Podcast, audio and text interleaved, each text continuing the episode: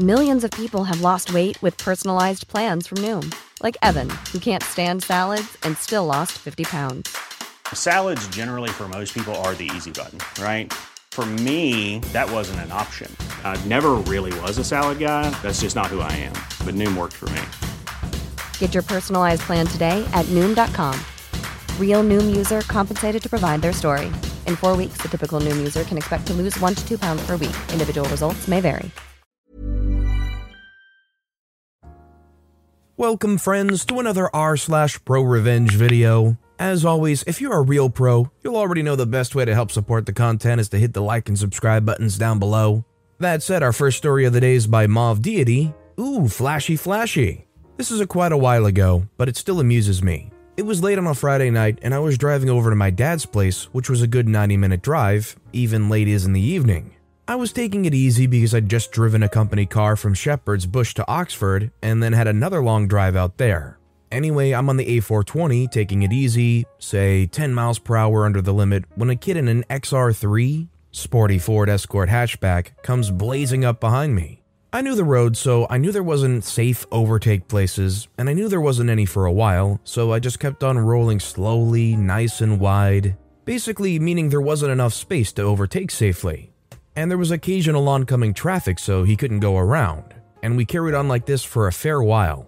Kid behind me gets more and more annoyed with this old guy and his old car. I wasn't, it wasn't, and begins flashing his lights at me, bibbing his horn, and so on. Nothing phases me, I'm having an easy time of it. Eventually, he just sticks his main beams and driving lights on behind me, filling up my mirrors with light and making it harder to see. So I slow down like a responsible driver, I'm pretty sure he had his window down at this point, shaking his fist at me. Eventually, I realize he's behind me, and at the first convenient overtake spot, I pull over to the left and flash a left indicator. He goes barnstorming past me on full throttle, finger in the air and all sorts. The speed camera that I knew about, but he clearly didn't, thus got two beautiful pictures of his car butt down and accelerating hard, well over the 50 limit, and him with his finger up. I trundle past the camera a few seconds later, quite safe as I'm still well under the speed limit, and continue happily smiling. Speeding is normally 3 points, but I don't know if he'd have gotten extra because he was clearly accelerating and only had one hand on the wheel. I'll never know, but by heck was it amusing at the time. If you're out driving on the road and somebody's driving recklessly and kind of trying to pressure you to speed up or do something stupid, are you the type of person to cave in and give in a little bit, or are you comfortable just staying still, literally staying in your lane, going as fast as you're comfortable with, and letting them deal with it? Let me know in the comments down below. Our next story is by Dave Burzak. Hold my fiery rage, you pathetic troglodyte. I was pooping in a public bathroom, playing a fantasy strategy game on my iPad. I heard someone walk in, so I quickly turned the volume off so I wouldn't awkwardly bother him with the music. Well, he sits down in the next stall and turns on some sports commentary show on his phone speaker. So I cranked up the epic soundtrack to full volume for the remainder of my sitting. Pretty sure it was loud enough that he couldn't hear his show, or at least it was pretty distracting. Behold my fiery rage, you pathetic troglodyte. The top comment on this post is beautiful. It says, Ah, the public toilets, where all the a-holes hang out. If that isn't both an astute saying and also just applies really well to the story. I don't know what will. Our next story is by Ali 30 May. Dad wouldn't let me go on holiday, so I quit and got a job with the competition. I, 30 year old female, worked for my dad when I was 16 as a sales rep. At 17, my 18 year old friends were booking a holiday to Magaluf. My dad wouldn't let me go as I was underage. Being 17 and disgruntled, I handed in my notice and applied to one of my dad's competitors. I got the job based on my experience and the previous accounts I had at dad's company. It was a bold move and a big screw you to my dad. For three weeks, when I worked my notice, my dad was really upset, but later fell on the funny side. The whole family would make jokes about it, they still do. It did cause some tension as we would try and steal each other's customers. We always made up though, we were very close. Over the years, I've been promoted a bunch of times. I now run the biggest branch in the country. I got a call this morning that the regional manager is retiring next year, and I'm up for promotion, so it's mine if I want it. This is when the money gets a bit insane. I'll also be the first female and youngest ever regional manager this company has had. I'm proud of myself. I have three kids, I had my first child at 19, and have worked my butt off. My dad was really proud of me in the end. He passed a few years ago, but always joked that he was right to make me miss that holiday, as I wouldn't have left his company and worked as hard as I did. He was 100% correct. Isn't it funny that one of the seemingly pettiest pro revenge stories turns out to be what set off the chain reaction of the biggest success story of your life? I guess sometimes it pays to be petty and, well, I guess hard headed. This next story is by Keep It Civilized. A guy was a condescending piece of poop to a bartender, me.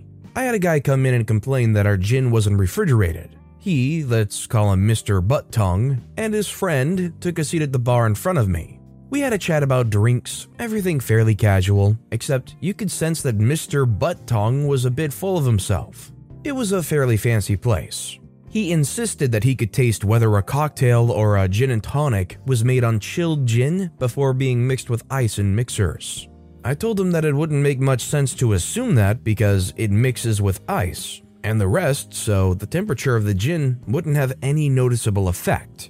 Now, I understand that technically, since room temperature gin is warmer than ice, it can have a faster diluting effect on the ice, but mixers are most often chilled, and the quantities of gin versus the mixers makes the heat conversion absolutely minuscule. Mr. Butt Tongue gets stubborn. Now, usually I really wouldn't give much energy to semi annoying guests, happens a lot, but this guy, this particular guy just hit a nerve. The more I presented facts and examples, all with a professional smile, the more he became condescending, even called me an idiot indirectly. All while his friend is next to him and clearly a bit uncomfortable with Mr. Butt Tongue's behavior, the friend tries to lighten the mood and looks very apologetic to me. I give an assuring look that it was alright because I felt the plan mixing up. I accept all the condescending stuff. We happen to have the particular, somewhat expensive gin he referred to through the ordeal as a staple of quality and taste.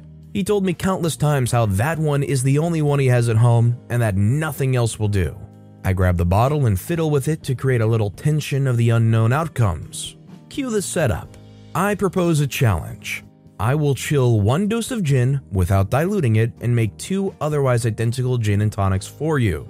If you can taste the difference, you get both for free and another one for your friend. However, if you can't taste the difference, you pay for all three and throw in another one for me, so four in total.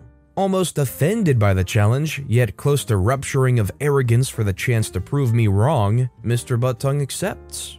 Even smacks his hand on the bar and everything. I grab my trusty old stirring glass. Name is self explanatory, but for those who need clarification, this is a large glass meant specifically for stirring cocktails until properly diluted and chilled from which you then pour the cocktail over into the appropriate glass. I grab two small yet thin plastic cups. Add ice cubes, crushed ice, and a little water to the stirring glass, one plastic cup, in. Gin in hand, I turn to Mr. Butt Tongue to establish acceptance of the setup. Mr. Butt Tongue accepts, friends very intrigued, and could see that I was stirring stuff up. Now, you might be wondering what the freak kind of bar this was since I had so much time to mess around. It was early evening, not busy at all, and we had several bar stations in the bar, so other guests could be served. Also, our boss wanted us to talk to people and make sure they have a good and personal experience in this place. Now, back to the story. I pour a double portion of gin in the plastic cup that went into the stirring glass, and an equal portion in the plastic cup next to the stirring glass. I start stirring. I stir for a solid three minutes, counting on needing extra time to chill the cup and gin through the cup without getting diluted. Mr. Butt Tongue looking more and more confident the colder the cup looks. I take out the cup, dry off the water from the outside so the two cups are indistinguishable. Mr. Butt Tongue nods acceptingly. I set up two glasses on the bar, ready to make two gin and tonics. Bar is quite tall, so I grab the two plastic cups and lower them outside of his line of sight and shuffle them between my hands to make it clear that he doesn't know which is which. He accepts the premise add one double doublecross.exe under the edge of the bar and out of sight. I grab another plastic cup and pour the same portion of gin in it. I proceed to create the gin and tonics. Ice in, gin from each cup into respective glass, tonic, one slice of lemon, stilk of rosemary, et voila, Mr. Butt Tongue is served. Of course, the chilled cup with gin is chilling under the bar still. He sips one, nothing. Sips the other, nothing but confused. Sips the first again, and then the second one again. However, this time he makes a grimace as if the second time around the gin and tonic taste awful. Sips the first one again and proclaims how that is undoubtedly the chilled one. Friend, as you, dear reader, know what's up, or at least have enough of a suspicion that he's already laughing through his teeth, Mr. Tongue's already gloating. I use his confidence to act disappointed and make it look like he'd won. Friends suddenly not laughing so much. Both are hooked. My plan had peaked. Time to land this thing. Mr. Butt Tongue starts mocking and proceeds to ask for another gin and tonic for his friend. I make it and casually bring up the third in chilled cup and fill the third gin and tonic glass with it. Friend instantly understands and almost pisses himself laughing. Mr. Butt Tongue at first looks confused as he looks at the three plastic cups on the bar top. One slightly different with some condensation on the outside. And then it lands. He realizes that the two he had tasted were absolutely identical, and none of them were chilled. The look that man gave me, he was humiliated by his own hand, in front of his friend, and on top of that, some bartender half his age. I swear the temperature in the room went up by at least 10 degrees Celsius.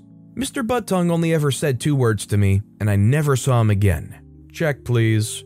OP is smooth and smart to stay very calculated with this, not mix anything up that would give them a legitimate edge. OP very easily could have switched up the type of gin just to try like an extra factor, but if anything was remotely different, the guy would have had some kind of perch to stand on where it's like, no, there was a definite difference. You can't argue between two of the identical thing, saying one's better than the other. Or I feel like you can, but I feel like you'll end up looking like a fool.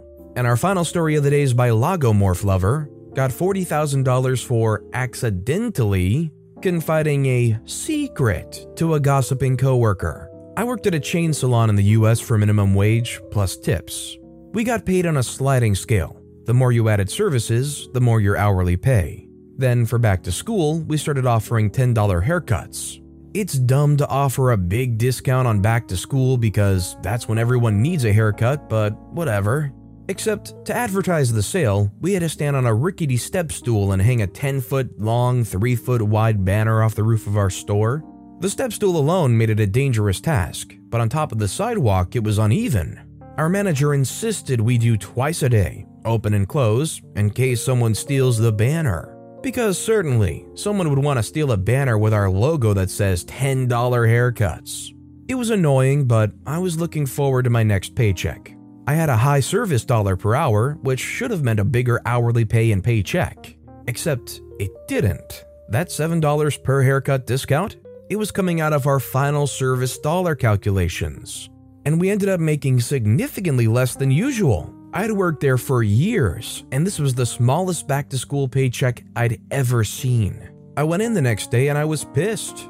That morning, a coworker, who was a total brown nose and gossip, and I were outside setting up the banner. It was my turn to stand on the rickety step stool, and I said I was glad this will be the last time I ever do this. I was fully prepared to make a joke about how I was going to fall and crack my head open when the petty revenge idea came into my mind and I swiftly executed it. When she asked why, I told her not to tell anyone, but I'd accepted a job at another salon with a set schedule, higher commission, and $5 more an hour. I said I'd planned on putting in my two weeks, but they needed me to start sooner, so I was going to work the weekend and not come back. This would leave us understaffed for the back to school rush. After reiterating that she could not tell anyone, especially not our boss, she agreed. I left early that day, and on my next shift, my boss pulled me into her office. She said she'd heard a rumor that I was leaving to work at a different salon. I told her I had a much better offer elsewhere, but if she could match that, I would love to stay. She had to put a call in to our district leader about the raise, but said I could work with a set schedule starting the following week. I was working till 9 p.m. some days and at 9 a.m. the next. The unpredictable schedule made finding childcare a pain in the butt. I was consistently ranked number two in sales for our store and the district. So the district leader approved the raise, and I stayed there another five years, which means I got an additional $39,000 in pay for accidentally telling the salon gossip my secret. I also got 20% commission on 500 to $1,000 a week in product sales. The Pro Revenge, I also started printing out my service sales slip from the day before at the beginning of every shift, so that when payroll readjusted the paychecks to include coupons, I could pull up my record and dispute it. According to payroll, there was nothing they could do about it. I stayed another five years, raising the issue sporadically until they brought back the $10 per haircut sale, and I quit. A few months after I left, I was made aware that a different employee in another state filed a class action lawsuit, and I got a letter asking if I wanted to be a part of it. I accepted, and the lawyer loved receiving five years worth of documentation, emails from corporate and payroll, etc.